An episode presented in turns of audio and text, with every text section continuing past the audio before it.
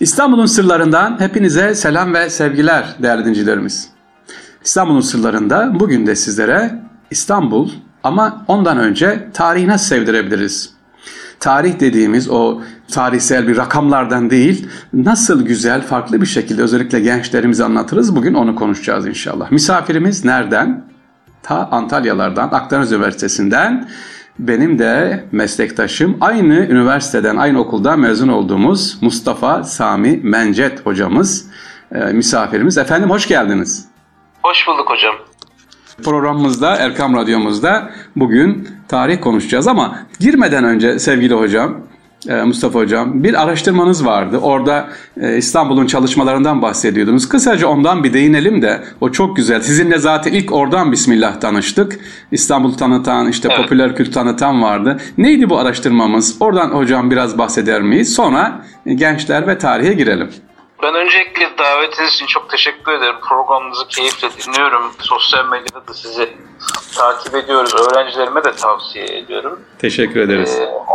Güzel bir katkıda bulunuyorsunuz. Sizin aynı okuldan Ankara Üniversitesi İletişim Fakültesinden mezun olduğunuz için bu alanda katkı sağlayacak insanların varlığı, çalışması oldukça önemli.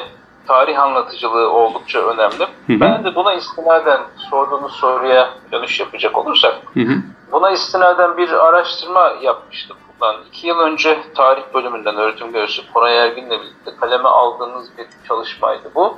Akdeniz Üniversitesi İletişim Fakültesi dergisinde yayınlandı. Popüler tarihin dijital boyutu, hı-hı, YouTube'daki tarih kanallarının incelenmesi, hı-hı, başlıklı bir makalemizdi bu. Şimdi son dönemlerde oldukça artan, insanların da biraz ilgi duyduğu, biraz böyle işte bu çekilenlerin vesairenin de etkisiyle popüler kültür işte bir dönem nereye kayıyorsa, hı-hı, insanların ilgisi de oraya yöneliyor malumunuz. Evet. Bu acaba dijital ortamda ne derecede yankı buldu ve bu tarih anlatıcılığını kimler yapıyor? Hı-hı. Biraz bunu ortaya koymak istedik açıkçası. Şimdi sizin yaptığınız iş, yani şahsınızda tabii söylüyorum, hı hı, işte İstanbul'un Sırları programı, hı hı, bağlamında söylüyorum. Çok önemli bir iş. Neden çok önemli bir iş? Biz toplum olarak geçmişimize çok sahip çıkan bir toplum değiliz. Sadece lafta kalıyor, sadece işte biraz hamasette kalıyor, biraz işte arabalarımızın arkasına Osmanlı tuğrası yapıştırmakla, işte çok güzel, böyle Yavuz Fatih koymakla, evladı Fatihan olmakla övünen bir toplum olmakla beraber evladı Fatihan sıfatına hiç yakışan davranışları da sergilemediğimizi kabul etmek zorundayız. Neden derseniz eğer, sosyal medyada görmüştür çoğu dinleyicimiz. Oxford Üniversitesi'nin olduğu bir fotoğraf var. 1880 yıllara ait bir fotoğraf var. Hı hı. 2020'de çekilen bir fotoğrafı da yan yana koymuşlar. Değişen, hı hı, hiçbir şey yok. Ha. Ama 1500 işte Topkapı Sarayı'nın o müthiş durumunu ya da tarihi yarımadanın durumunu ya da işte eski İstanbul'dan bize miras kalabilecek o kadar güzel eserler varken bunların üzerine biz böyle bir yağma kültürüyle bir takım şeyler yapmışız. İşte muhteşem mimariye sahip olan çeşmelerin yanına işte cips, sakız tezgahları açmışız. Çok doğru. Onları çok yapıp doğru. Belediyeye işte şey yapmışız. Adımını attığımız her yer aslında 300-400 yıl önce müthiş olaylara sahne olmuş yerler. Yani sadece İstanbul özelinde söylemiyorum. Şu anda ben Antalya'dan işte katılıyorum programımıza. Evet. Benim şu anda evimin, yani apartmanımın olduğu yerin altında 1000 yıllık bir miras var. Belli bu yani. Hmm. Ya da işte üniversitede bir kampüs, bir kazı yapılıyor. Hatta geçenlerde bizim Doğu Garajı semti var. Bir kazı yaptılar. Sadece yerin 50 metre altında 2000 yıl öncesine ait işte çok şeyler çıktı. Bu yani bana şehrin merkezinden bahsediyorum. İşte Perge, Aspenos gibi böyle öğren yerlerinden falan bahsetmiyorum. Yani tarihi, arkeolojik kazılarla ortaya çıkmış yerlerden bahsetmiyorum. Dolayısıyla hakikaten mirasına sahip çıkmayan, değersiz, bunun kıymetini bilmeyen bir toplumuz. İşte bu iş nasıl yapılıyor bunu anlamak için böyle bir çalışmaya başlamıştık. Gerçekten de benim şöyle bir hipotezim vardı bu araştırmaya başlarken. Bu tarih anlatıcılığı çok sulandırılarak yapılıyor büyük ihtimalle ve bu en çok ne kadar bu işi böyle amatörce, ne kadar böyle işi şova döken kim varsa en çok da o takip ediliyordur diye çeşitli bu postmodern medya teorilerinden yola çıkarak böyle bir hipotez geliştirmiştim. Yani dinleyicilerimiz için şöyle anlatayım. Biliyorsunuz yani sosyal medya işin aslında şov kısmı. Reklam, yani, abartılı kısmı. Yani evet. Abartı, ne kadar sahte içerik olursa, ne kadar göz alıcı, ne kadar böyle şova dayalı bir takım şeyler olursa o kadar ilgi çekiyor ve o ortamda yoksanız eğer varlığınızdan kimse haberdar olmuyor. Dolayısıyla ben sizin sosyal medyada bu yayınları yapmanızdan gerçekten çok mutluyum. Yani sizi tanımasam da takdir ederdim eminim. Zaten bazı hani tarihçiler ya da en azından biraz sanat tarihi eğitimi almış kişiler de bu bağlamda bir takım şeyler yapıyorlar. Mesela bir sosyal medya hesabına denk geldim. Sadece mezar taşlarını inceleyen bir hesap var ve oldukça önemli. Yani tek bir mezar taşından aslında çok fazla şey öğrenebiliyoruz o döneme ilişkin. Dolayısıyla bu çok önemli bir iş fakat kimler yapıyor? Bunu araştıran bir çalışmaya başladık. Şöyle enteresan bir şey çıktı. YouTube'da ne kadar popüler kanallar varsa onları işte takipçi sıralarına, video içeriklerine göre vesaire falan ben şey yaptım. Kimin anlattığı çok belli olmayan, muhtemelen böyle ortaokul lise öğrencilerinin grafik animasyonlarla hazırladığı tarih kanalları yani ilk sıralarda yer alıyor. İşte veya hani isim zikretmeyeyim ama böyle tuhaf çıkışları olan, bazı alanı tarih de olmayan, yani tarihçi de olmayan başka alanlarda şey yapan kişilerin de mesela çok sayıda takipçisi olabiliyor ama yani burada gerçekten de bu işin hem tarih kısmına, yani bir tarihçi kısmına ya da sizin gibi hem iletişim uzmanlığına sahip hem de takım tarih bilgilerini sunan kişilerin de az sayıda olmakla beraber etkili bir kitlesi olduğunu ben tespit ettim ama ortaya genel olarak çıkan, yani sayısal olarak çıkan tablo çok da içler acısı değil. Yani tarihçi kimliğiyle saygı duyacağımız isimler çok son sıralarda yer alıyor. İlk sıralarda böyle işte dediğim popüler kültür daha önemli.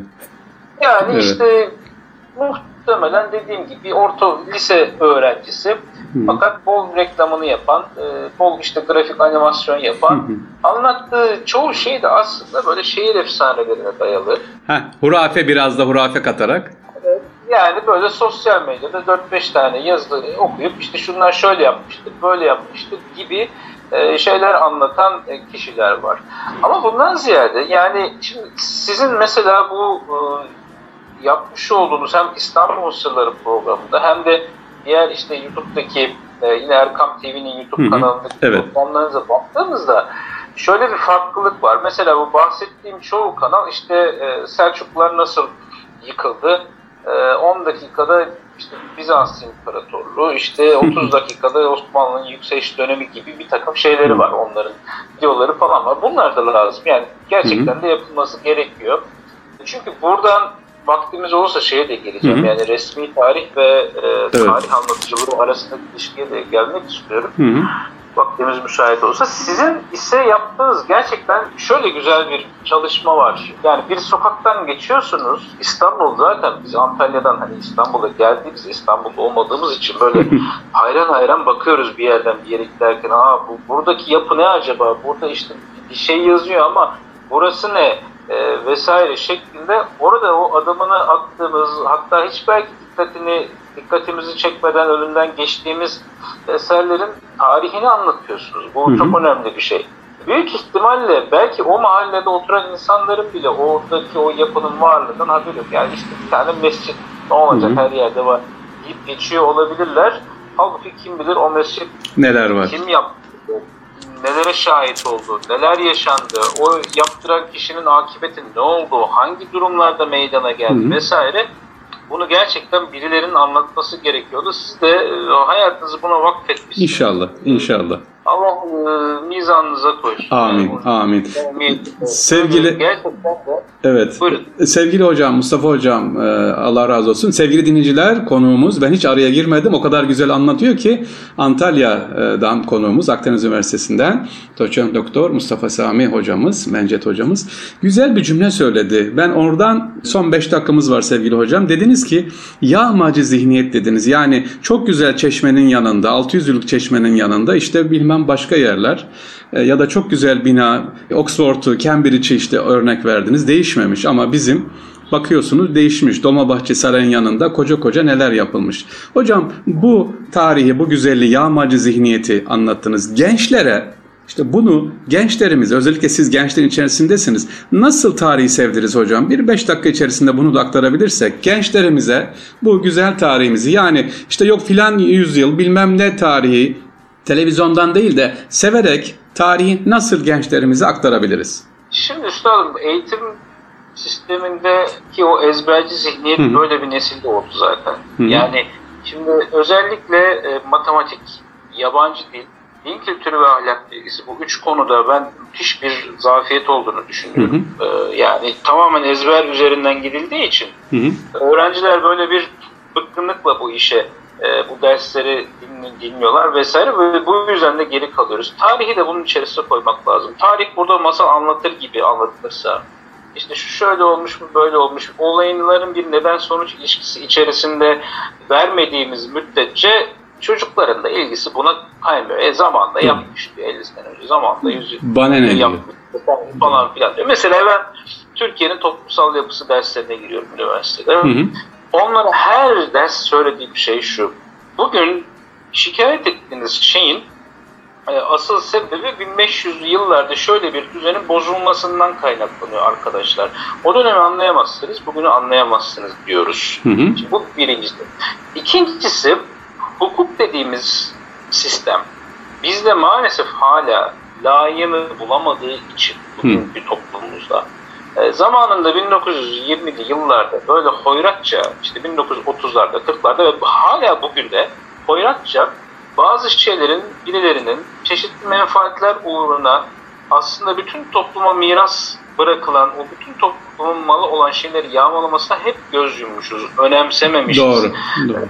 Yani işte mesela ne zorluklarla bugünkü eserler bugüne birilerinin fedakarlıklarıyla gelmiş. Hala yani insanlığa ya da gelecek kuşakların mallarını işte bugünkü menfaatleri uğruna satan insanlara dur diyememişiz. Bu bir bilinç meselesi ve bu tamam gitgide hani biraz daha bir takım işte şeyler oluyor. Her ne kadar popüleri ben tukaka yapmak istemiyorum. Popüler evet, olması gerekenden belki uzak ama en azından toplumun gündeminde olan bir şey. Dolayısıyla bunu gençlere bugünün ve geleceği daha iyi inşa edebilmek için geçmişten bize kalan mirası değerlendirmenin önemini anlatabilirsek, sizin yapmış olduğunuz programları da sayısı çoğalırsa, İnşallah. Hatta bunu da belki vurgulayabilirsiniz. Mesela bir medreseden veya bir mescidin önünden bahsediyorsunuz.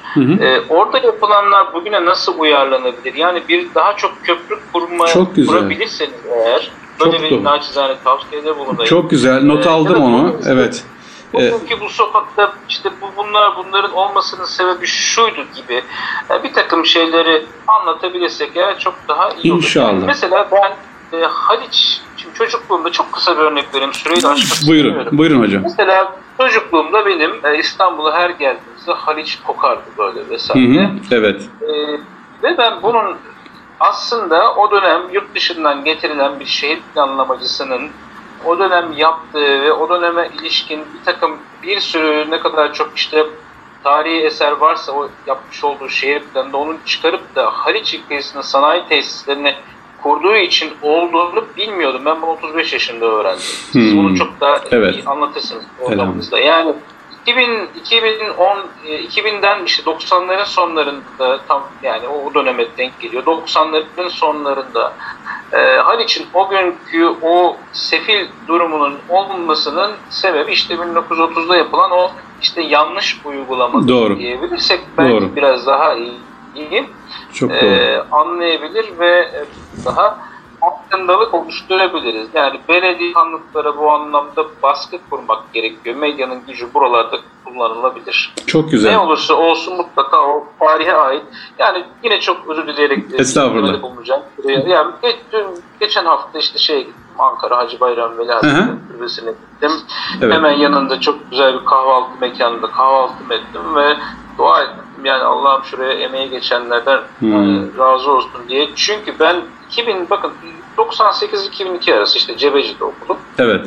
Yani mezveledik, orada evet. Mezveledik. Daha yani 2000 kale altı. Evet, tam bir mezveledik. Çevresi felaket. Ne kadar güzel oldu. Şimdi elhamdülillah. Bu tür yerlere gerçekten ihtiyaç var. Bu şekilde miras çıkmaya ihtiyaç var. Ve illa miras çıkmak da oraları toplumsal hayattan izole etmek değil. Yani işte o Taceddin Dergah'a gidin. Oralara evet. Yani ne kadar güzel oldu. Hem ziyaret edin hem yanında işte dostlarınızın çay kahve için başka insanlara iş kapısı olsun. Yani illaki böyle oraları yıkıp yerine işte bina yapmak, AVM yapmak gerekmiyor. Ya da bir sanayi tesisi yapmak gerekmiyor. Bunlar işte sizin gibi insanların hani yapmış olduğu programlarla inşallah bu anlamda bir farkındalık. Allah razı olsun. Allah razı olsun. Evet sevgili hocam sizi konuk ettik. Allah razı olsun. Değerli dinleyicilerimiz, Erkam Radyo'nun vefakar dinleyicileri, Mustafa Sami Mencet hocamız Antalya'dan, Akdeniz Üniversitesi'nden hocamız bize katıldılar. Çok güzel değerli bilgiler verdiler inşallah. Kendilerine teşekkür ediyoruz. Tekrar görüşmek üzere hocam. Allah'a emanet olunuz. Güzeldi. Allah'a emanet olun. Hayırlı yayınlar diliyorum.